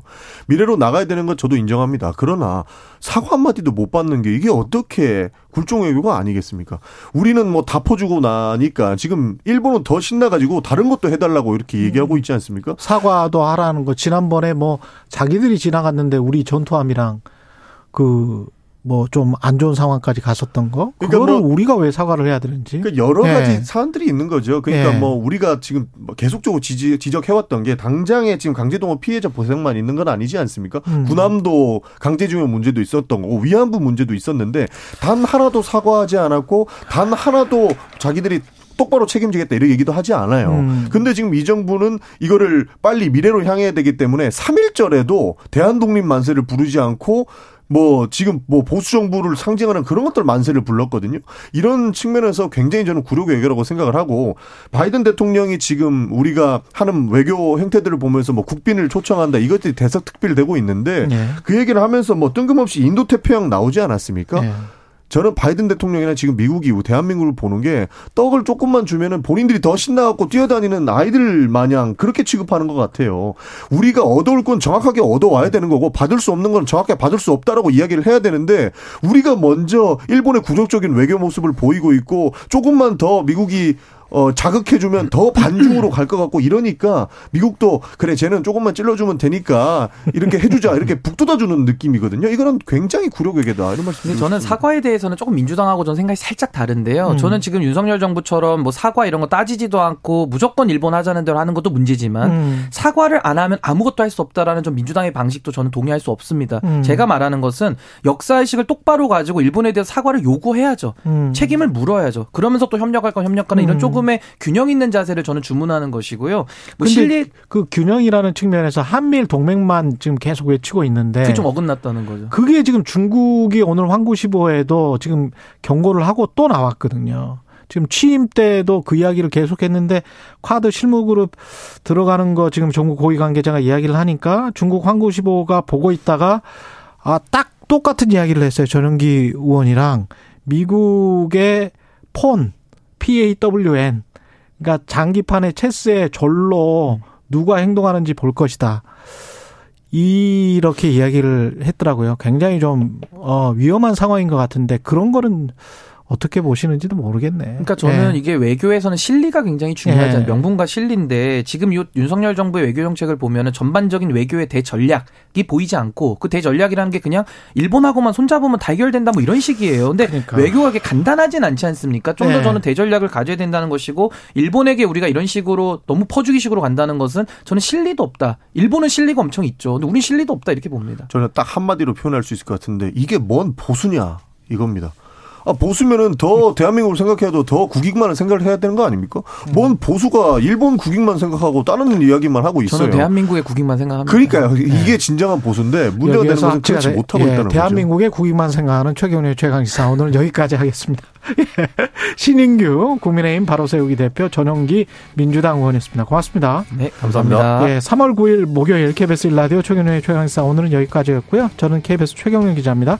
내일 아침 7시 20분에 다시 돌아오겠 습니다. 고맙습니다.